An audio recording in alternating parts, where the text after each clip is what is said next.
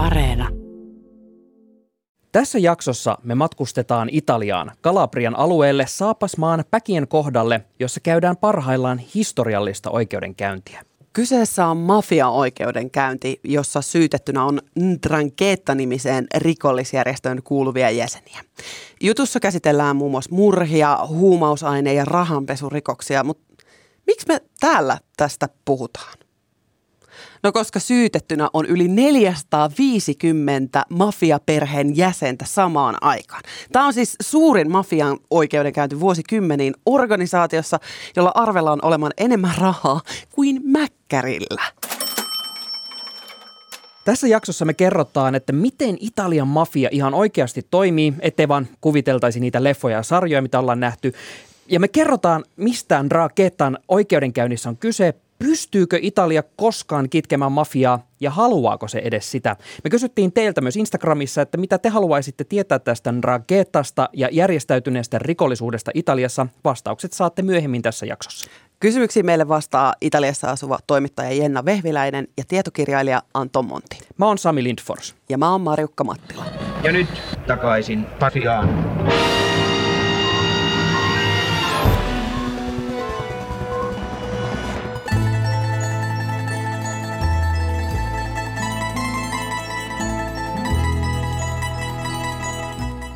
Italian kengänkärki, eli Kalabrian alue, tunnetaan muun muassa upeista rantakohteistaan.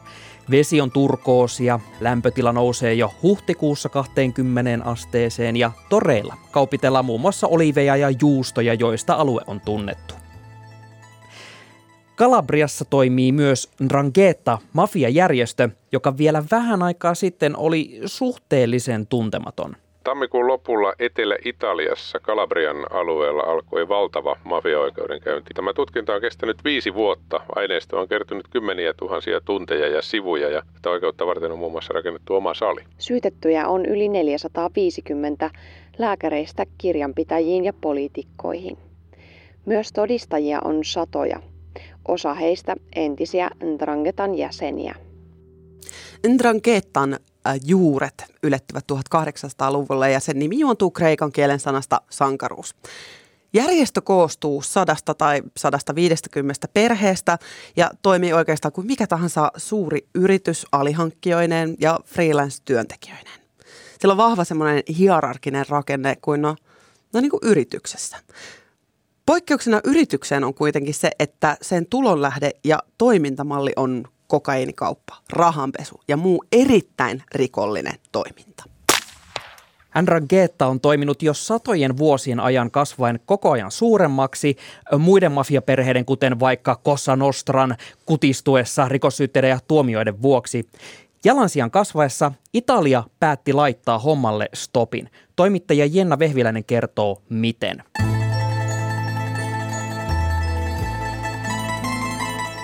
Käytännössä tämän jutun tutkinta alkoi siitä hetkestä, kun Katanzaaron eli yksi Kalabrian suurimmista kaupungeista tuomioistuimeen nimitettiin valtakunnan syyttäjäksi sellainen mafian vastainen syyttäjä kuin Nicola Gratteri, joka on johtanut tämän todella ison oikeudenkäynnin tutkintaa. Ja se oli 2016. Ja hän kertoi mulle haastattelussa, että hän lähti siinä samana päivänä, kun hän vannoi virkavallansa niin Roomaan yhteen vankilaan haastattelemaan yhtä tosi isoa vastikään pidätettyä mafiapomoa, jonka hän sai puhumaan itselleen. Eli hän sai tekemään oikeuden ja, virkavallan kanssa yhteistyötä. Ja siinä samana päivänä tämä mafiapomo kertoi hänelle, kuinka hän oli tehnyt kuusi murhaa.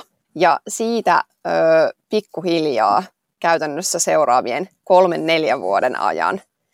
Tämä Nicola Gratteri ja kaikki sen ö, henkilökunta oikeusistuimessa ja Italian virkavalta poliisit suoritti tätä tutkintaa eri tavoin valtavalla volyymilla ja siitä kertyi 15 000 sivua tutkintamateriaalia ja 24 000 tuntia puhelinkuuntelumateriaalia. Ja sitten kun käytännössä kaikki nämä langat oli vedetty yhteen, niin vuonna 2019 joulukuussa kello kaksi yöllä masinoitiin tämmöinen valtava pidätys, jossa 3000 karabinieria ympäri Italiaa pidätti satoja ihmisiä.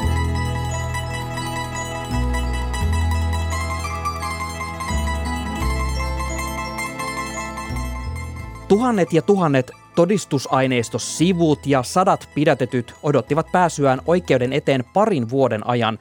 Ongelmaksi muodostui, että mistä löytyy puitteet näin massiiviselle oikeudenkäynnille? La Mesian kaupungin liepeillä olevan teollisuusalueen ytimestä löytyi vastaus. Bunkkeri, jossa ennen toimi massiivinen puhelinkeskus. Oikeudenkäyntiä varten tämä punkkeri piikkilangotettiin ja paikalle pestattiin rivettäen sotilaita valvomaan tämän suuren oikeudenkäynnin turvallisuutta.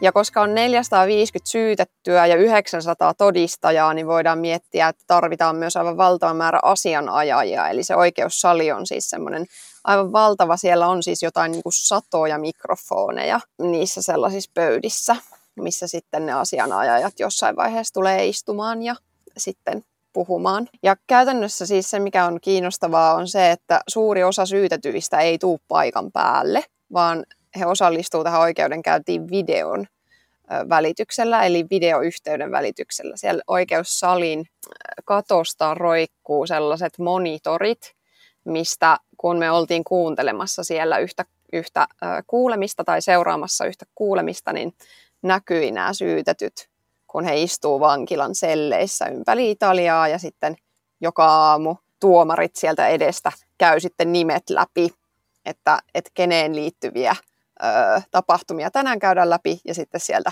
kuuluu nimi ja sitten joku, joka vastaa videoyhteyden kautta sieltä sellistä, että olen paikalla ja sitten paikan, mistä Itali- missä Italiassa hän onkaan sitten jossain päin Italiaa vankilassa.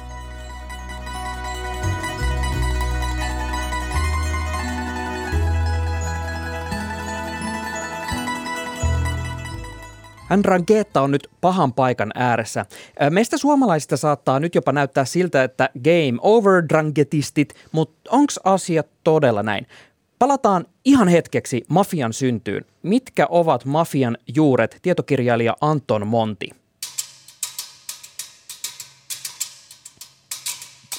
No Italian mafiat ovat alkaneet todennäköisesti 1800-luvun alkupuolella. Ja alun perin heidän tehtävä oli hoitaa maanomistajien asioita. Oliko se alun perin heti, niin kuin heti rikollistoimintaa vai oliko se sitten jotenkin niin, että sit siihen alkoi tulemaan tämmöistä rikollistoimintaa? Niin kuin aina ja yleensä kun puhutaan mafiasta, niin se rikollinen toiminta on vain osa sitä kokonaisuutta. Eli jo alusta saakka he hoitivat sekä laittomuuksia, mutta myöskin sitten ihan laillisia asioita. Drankeestasta tiedetään sen verran, että sen lonkerot ulottuu näkymättömänä ympäri maailman ja luultavasti meille Suomeen asti. Järjestön arvellaan tienavan vuodessa noin 50 miljardia euroa, eli niin kuin pikkasen vajaan saman verran kuin Facebook vetää tuota pussiin vuodessa. Arviolta 70-80 prosenttia Euroopan kokainikaupasta on järjestön pyörittämää, joten erittäin suurella todennäköisyydellä myös täällä Suomessa käytetään tämän mafiaperheen huumehia. Mutta onko liiketoiminta vaan rikollista? Minkälaista tämä mafian liiketoiminta ihan oikeasti on? No raha pääasiallisesti virtaa tietysti kansainvälisestä huumekaupasta. E, toiseksi se tulee e, suojelurahojen keräämisestä niillä alueilla, jotka mafiat hallitsevat. Ja sitten oikeastaan on paljon pienempiä virtoja, jotka tulee esimerkiksi jätteiden laittomasta käsittelystä ja monista muista asioista, mutta kuitenkin nämä päävirrat ovat niin kansainvälinen huumekauppa ja sitten suojelurahat siellä paikallisesti. Suojeluraha on semmoinen raha, joka kerätään säännöllisesti kaikilta tietyn alueen yritykseltä. Eli se on erittäin tärkeää niin tämän mafian uskottavuuden kannalta, että se kerää ne rahat kaikilta eikä vain joiltakin. Se on niin ensimmäinen periaate. Toinen periaate on se, että ne rahat, jotka kerätään, niin ne on hyvin pieniä määriä, mutta säännöllisiä. Eli tarkoitus ei ole tappaa niitä yrityksiä, vaan tarkoitus on ottaa semmoinen summa rahaa, joka myöskin on sen verran pieni, että kynnys ilmiantaa näitä mafiosoja poliiseille, myöskin se kynnys on hyvin korkea. Ja se oikeastaan, mikä viime vuosina on tullut esille, mikä on erittäin tärkeä näissä suojelurahoissa, joita kerätään kaikilta yrityksiltä, on se, että nämä mafiat tietävät oikeastaan käytännössä kaikki, mitä tapahtuu sillä heidän hallitsemalla alueella, koska he puhuvat näiden kauppiaiden kanssa, he tietävät joka ikisen kaupan, joka siellä tehdään, kuka on ostanut auton, kuka on ostanut asunnon. Eli heillä on todellakin tarkka kontrolli siitä alueesta. Väittäisin, että se kontrolli pitää olla tarkempi kuin valtion kontrolli, jotta se mafia olisi niin kuin todellinen mafia. Mutta jos maksetaan tätä suojelurahaa, niin mitä tämä asiakas saa sillä suojelurahahinnalla? No hänhän sillä saa oikeastaan sitä, että hän on saattanut asiansa kuntoon paikallisen yhteisön kannalta. Eli meidän pitää aina ajatella, että se on ikään kuin jotain, joka korvaa e, esimerkiksi verotusta, mitä makset, veroa, mikä maksetaan valtiolle. Eli nämä ihmiset kokevat, että mafiat takaavat heille jotain – mitä valtio ei takaa. Eli esimerkiksi tässä tapauksessa mahdollisuus toimia yrittäjänä, mahdollisuus toimia yrittäjänä rauhassa ja tehdä kauppoja. Ainakin mulle tämä mafian toiminta on tuttua lähinnä niin telkkarista ja peleistä, mutta kuvaako kaikki sarjat ja leffat ja pelit mafiaa oikein? Joo, mua kiinnostaa toi ja sitten mua ja yhtä meidän kuulijaa kiinnostaa tietää, että mikä on naisen asema mafiassa. No mun mielestä ne on hyvin, hyvin romantisoituja ja tietyllä tavalla mafian toimintahan on hyvin arkipäiväistä. Se on hyvin semmoista, joka ei välttämättä sisällytä väkivaltaa. Itse asiassa Italiassa sanotaan aina, että mafiat ovat vahvimmillaan silloin, kun he eivät käytä väkivaltaa. Silloin se tarkoittaa sitä, että suojelurahat tulevat ihan niin kuin ilman mitään ongelmia, huumekauppa käy ilman mitään ongelmia ja ei ole keskenäisiä ristiriitoja, sisäisiä ristiriitoja järjestön sisällä, eikä heidän tarvitse edes niin puuttua sitä, mitä esimerkiksi poliisit tai muut tekevät. Eli tavallaan se toiminta on 90 prosenttisesti sanoisinko tämmöistä hyvin arkipäiväistä. Siis naisillahan ei ole näissä järjestöissä nimellisesti minkäännäköistä roolia, että nämähän ovat niin siis miesten järjestöjä ja mihinkään tämmöiseen järjestöön ei, ei, ei, siis naiset ei vaan, vaan yksinkertaisesti kuulu. Mutta asia ei, toki ei ole kyllä näin yksinkertainen. Eli esimerkiksi naisten rooli tällä hetkellä on hyvinkin paljon korostunut silloin, kun esimerkiksi on pidätetty perheiden jäseniä, niin silloinhan ne hyvin usein toimivat tavallaan välittäjänä esimerkiksi aviomiehen, joka voi olla joku päällikkö, joka on vankilassa ja sitten mitä ulkopuolella tapahtuu. Eli naiset sitten toimivat ikään kuin näiden viestien välittäjinä. He hoitavat myöskin usein niin raha-asioita, koska he tavallaan kun he eivät ole mukana siinä laittomassa toiminnassa, niin silloin pystyvät hallitsemaan niitä rahavirtoja esimerkiksi.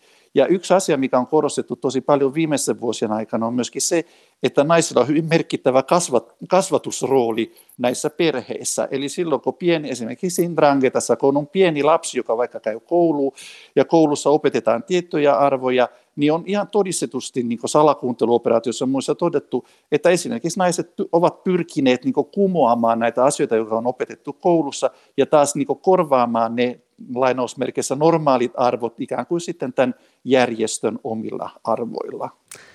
Ndrangetan oikeudenkäynnin yhteydessä puhutaan paljon siitä, että kyseessä on perhejärjestö ja nämä syytteessä olevat on sukua toisilleen.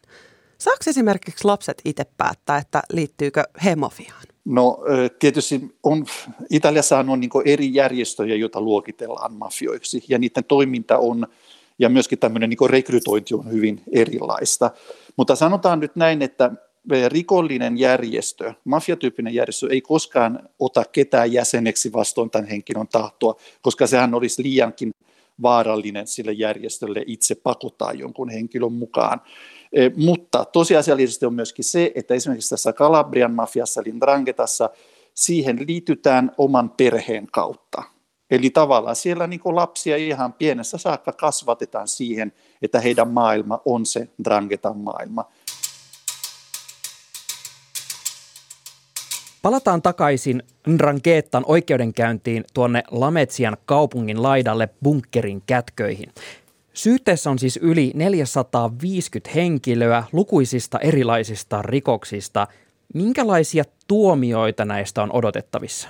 Sanotaan näin, että ei, me ei voida sanoa, että kaikki tullaan tuomitsemaan samoihin rankaisuun, koska siellä ongelma on nimenomaan tämmöisessä isossa oikeudenkäynnissä, että siellä voi olla merkittäviä päälliköitä, Mutta sitten siellä voi olla semmoisia juoksupoikia, jotka eivät käytännössä syyllistyneet niin mihinkään tai hyvin niin lieviin rikoksiin. Ja minusta tämä on niin vähän tämmöinen ongelma, että sitten pistetään samaan niin oikeudenkäyntiin valtava määrä ihmisiä, koska silloin niin hämärtyy ehkä niin näiden henkilöiden väliset roolit. Mutta siis mä itse olen sitä mieltä, että niin aika monet varmasti tulevat selvimään sillä, että todetaan, että he ovat syyttömiä. Ja sitten sieltä tulee olemaan joku osa, ehkä tietysti nämä päälliköt, joita voidaan tuomita elinkautiseen, mutta näitä elinkautiseen tuomittavia ihmisiä arvioisi, että niitä on niin maksimissaan kymmenen. Ja sitten yksi erittäin tärkeä asia, mikä meidän pitää puhua, niin alleviivata, kun puhutaan Italiassa elinkautisista, niin Italiassa elinkautinen on todellinen elinkautinen. Eli se niin kärsitään loppuun asti. Eli esimerkiksi nämä niin Sisilian Kosanostran suuret päälliköt Toto Riina ja Bernardo Provenzano, niin hehän kuolivat päälle 80 vankilassa. Okei, jos vain kymmenkunta ihmistä saa elinkautisen ja toki tietty muitakin tuomioita, voiko tällä olla suurempaa merkitystä Ndranketan kuittaamiseksi pois kadulta, Jenna Vehviläinen? Ndranketan toimintaa on lähes mahdoton, tai voisin sanoa, että varmasti tässä vaiheessa mahdoton kuitata pois jollain tavalla. Eli tämä oikeudenkäynti ei tule poistamaan Ndranketaa yhteiskunnasta, niin ei missään tapauksessa voi ajatella. Öö, mietitään vaikka sitäkin jo esimerkiksi, että kuten sanoin, niin noita, noita ydinperheitä on sadasta 150, ja tässä keskitytään yhteen perheeseen. Eli käytännössä tämä työ on, on totta kai alkanut jo aivan, val, jo aivan valtavan pitkään sitten. Siis Ranketa vastaan on käyty oikeudenkäyntejä 1800-luvulta asti. Tämä on nyt niistä, niistä isoin volyymiltaan tosi pitkään aikaan, mutta se, että, että se keskittyy yhteen perheeseen, niin se kertoo siitä, että, että kuinka laaja tämä, tämä ongelma on ja kuinka hankala sitä on oikeasti saada kitkettyä pois. Tämä on hyvä askel eteenpäin ja tämä on tietyllä tavalla näyttää myös kalabrialaisille, tavallisille ihmisille, että tätä taistelua käydään. Ja kyllä tätä julkisuudessa, tätä oikeudenkäyntiä kohtaan, esimerkiksi nämä syyttäjät, niin antaa valtavia odotuksia, eli he odottaa, että tulee pitkiä tuomioita ja tulee paljon tuomioita ja näin edespäin. Ja se on varmasti ihan totta, mutta se kuitenkin pitää muistaa se, että mitä sieltä taustalta löytyy. Tällä samalla linjalla on myös Anton Monti. Hän kertoo, että eräiden arvioiden mukaan Ndrangetassa on jäseniä yli 45 000, eli muutaman sadan ihmisen pidätyksellä ei tulla saamaan merkittävää muutosta aikaan. Eli onko tällä bunkkerioikeudenkäynnillä tai millään muulla tämmöisellä mafian vastaisella työllä mitään merkitystä? Tullaanko me koskaan elämään aikana, jolloin mafia ei vaan yksinkertaisesti oo? Mitä sanoo Anton Monti ja Jenna Vehviläinen?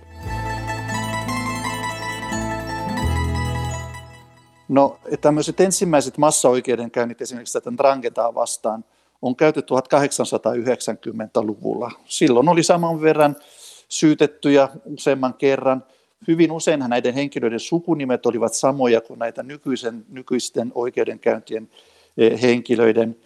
Ja tavallaan siitä on kulunut niin 130 vuotta ja ongelmaa ei ole ratkaistu. Ja kyllä mulla on semmoinen tunne, että meidän pitää vielä varmasti odottaa vielä 130 vuotta, jotta me tiedetään, missä me mennään. Mun on hirveän vaikea ajatella, että, että mafiasta päästäisiin kokonaan eroon. Se on ollut olemassa satoja vuosia se on ollut olemassa pidempään kuin Italian valtio. Semmoista asiaa, joka toimii valtion tavoin, työnantajan tavoin.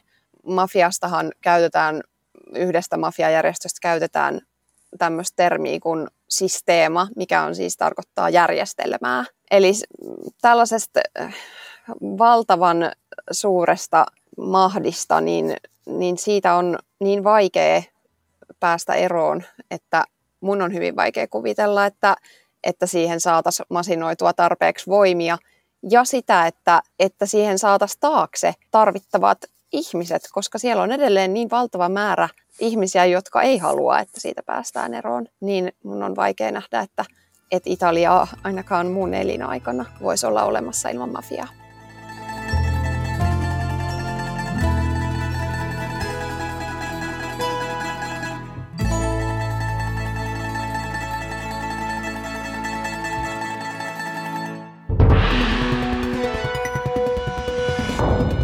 Kiitos, että kuuntelit takaisin Pasilaan podcastia. Muistathan laverella, eli vasikoida meistä myös sun kaverille.